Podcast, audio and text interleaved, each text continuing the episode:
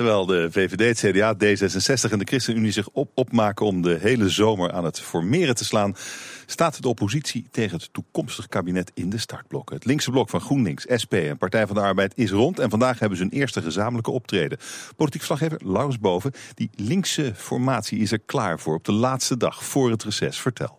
Ja, leuk hè? Ja. Ik had het al een, een beetje voorspeld, een week of wat geleden, dat dit moment ging komen. Dat de linkse drie gezamenlijk iets gaan doen. En uh, dat doen ze vandaag. Ze uh, vragen vandaag, ja, het is nog maar klein hoor, maar toch, ze vragen vandaag een debat aan um, over dat uh, rapport gisteren van de WRR, de Wetenschappelijke Raad voor het Regeringsbeleid, over dat het slecht gaat met de middengroepen in Nederland.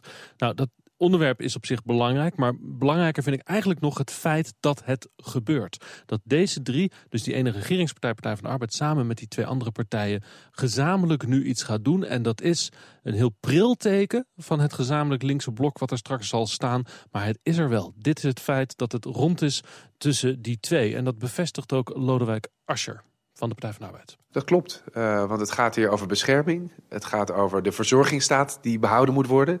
Dat is een onderwerp waar Partij van de Arbeid, GroenLinks en SP elkaar kunnen vinden. Het was in de verkiezingscampagne al zo. Ik vind het heel mooi dat we het nu met z'n drieën gaan voortzetten. Ja, dat is zo belangrijk voor deze drie dat er gisteren zelfs, gisteravond laat, door GroenLinks een persbericht werd gestuurd hm. over het aanvragen van dit debat. Dus nee, dit is voor hun drieën wel een dingetje. En een soort uh, schaduwkabinet met een schaduwpremier. En zou dat dan misschien de man zijn die we net hoorden, Lodewijk Asscher? Ja, dat is een interessante vraag. Wie is nou eigenlijk de leider van deze drie op links? Want de Partij van de Arbeid is natuurlijk wel de kleinste van de drie. Maar toch, hij is ook de vicepremier. Dus hij is wel een beetje de, um, ja, de, de, de man met de meeste autoriteit. Hè? Misschien de natuurlijk leider. Maar Jesse Klaver is de partij met de meeste stemmen van deze drie. Dus die zou je kunnen zeggen dat dat de uh, linkse leider wordt die zich dan zal positioneren. Maar dat is eigenlijk niet hoe die drie het willen aanvliegen hoor. Er komen meer linkse initiatieven van deze drie, verwacht ik de komende tijd. Ook in het reces nog wel. Maar um, het wordt niet een formele samenwerking. Er wordt niet een fusie van fracties. Of er wordt niet een gezamenlijk links akkoord of zoiets besproken. Ze gaan op thema's zoeken naar overeenkomsten en dan gezamenlijk wat doen. Omdat je met je drieën heb je 37 zetels. Dat is nog altijd minder dan de Partij van de Arbeid had in zijn eentje voor de verkiezingen. Maar goed, je hebt er in ieder geval meer dan als je je als drie partijen uit elkaar laat spelen. Ja, en wat zou dan dan het eerste belangrijke inhoudelijke thema kunnen zijn, denk je? Nou, dat is dus wat er vandaag wordt aangevraagd. Het oh, dat is dat over... Dat is ja, precies. Ja, dat is dit oh, ding. Dat, is de, hmm. dat gaat over dat rapport van de Wetenschappelijke Raad voor, de, voor het regeringsbeleid. um, over de... Wat is er? Ja, nee, ik moet erom lachen, want dat is natuurlijk dat is eigenlijk gek. Want eh, als Asje op dat punt uh, nu die oppo oppositierol gaat pakken... dat is precies het onderwerp waar je als minister jarenlang verantwoordelijk voor was, toch?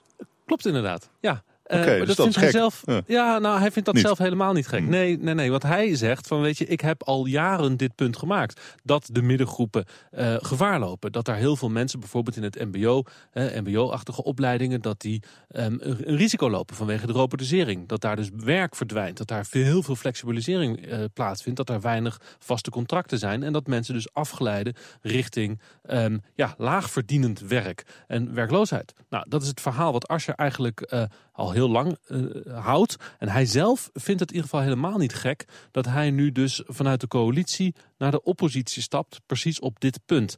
Hij legt dat als volgt uit. Nee, want ik heb juist in die vijf jaar steeds gestreden voor meer zekerheid. Mijn discussies waren altijd met rechts en met werkgevers die het maar op een goedkopie wilden, wilden doen.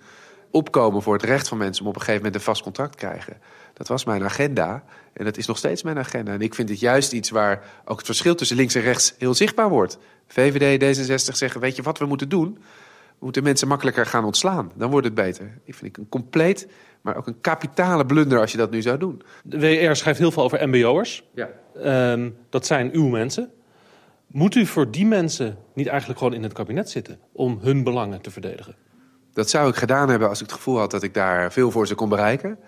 Maar je ziet nu dat er drie sociaal-economische rechtse partijen samen een motorblok hebben gevormd. Ja, dus dat is zijn argument. De afgelopen oh. jaren kon hij als sterke Partij van de Arbeid tegenover de VVD een deuk in een pakje boter slaan. Nu kan hij dat met zijn negen zetels niet. En kiest hij dus voor het vormen van een linksblok om het vanuit de oppositie te proberen. Eén interessant punt trouwens in dit hele verhaal, dat is de positie van D66. Hè? Want die wordt nu dus door die drie andere linkse partijen hm. helemaal in het rechtse blok geplaatst. Want die zit nu opeens samen met de, Asscher noemt het ook op die manier, samen met de VVD en het CDA en de ChristenUnie op dat sociaal-economisch rechtse punt. Nou, en dat is weer heel erg belangrijk voor de gemeenteraadsverkiezingen die eraan zitten te komen. Iedereen in Den Haag heeft het al over de gemeenteraadsverkiezingen. En reken maar dat deze drie linkse partijen, als het kabinet rondkomt, deze 60 de verlangs geven op dit soort punten. Jullie zijn helemaal niet meer links, jullie zijn eigenlijk rechts. En daarom gaan we jullie verslaan bij de gemeenteraadsverkiezingen. Dat wordt het verhaal van de drie linkse partijen die nu hun linkse formatie hebben rondgekregen. Politiek verslaggever Laurens Boven. Dankjewel Laurens.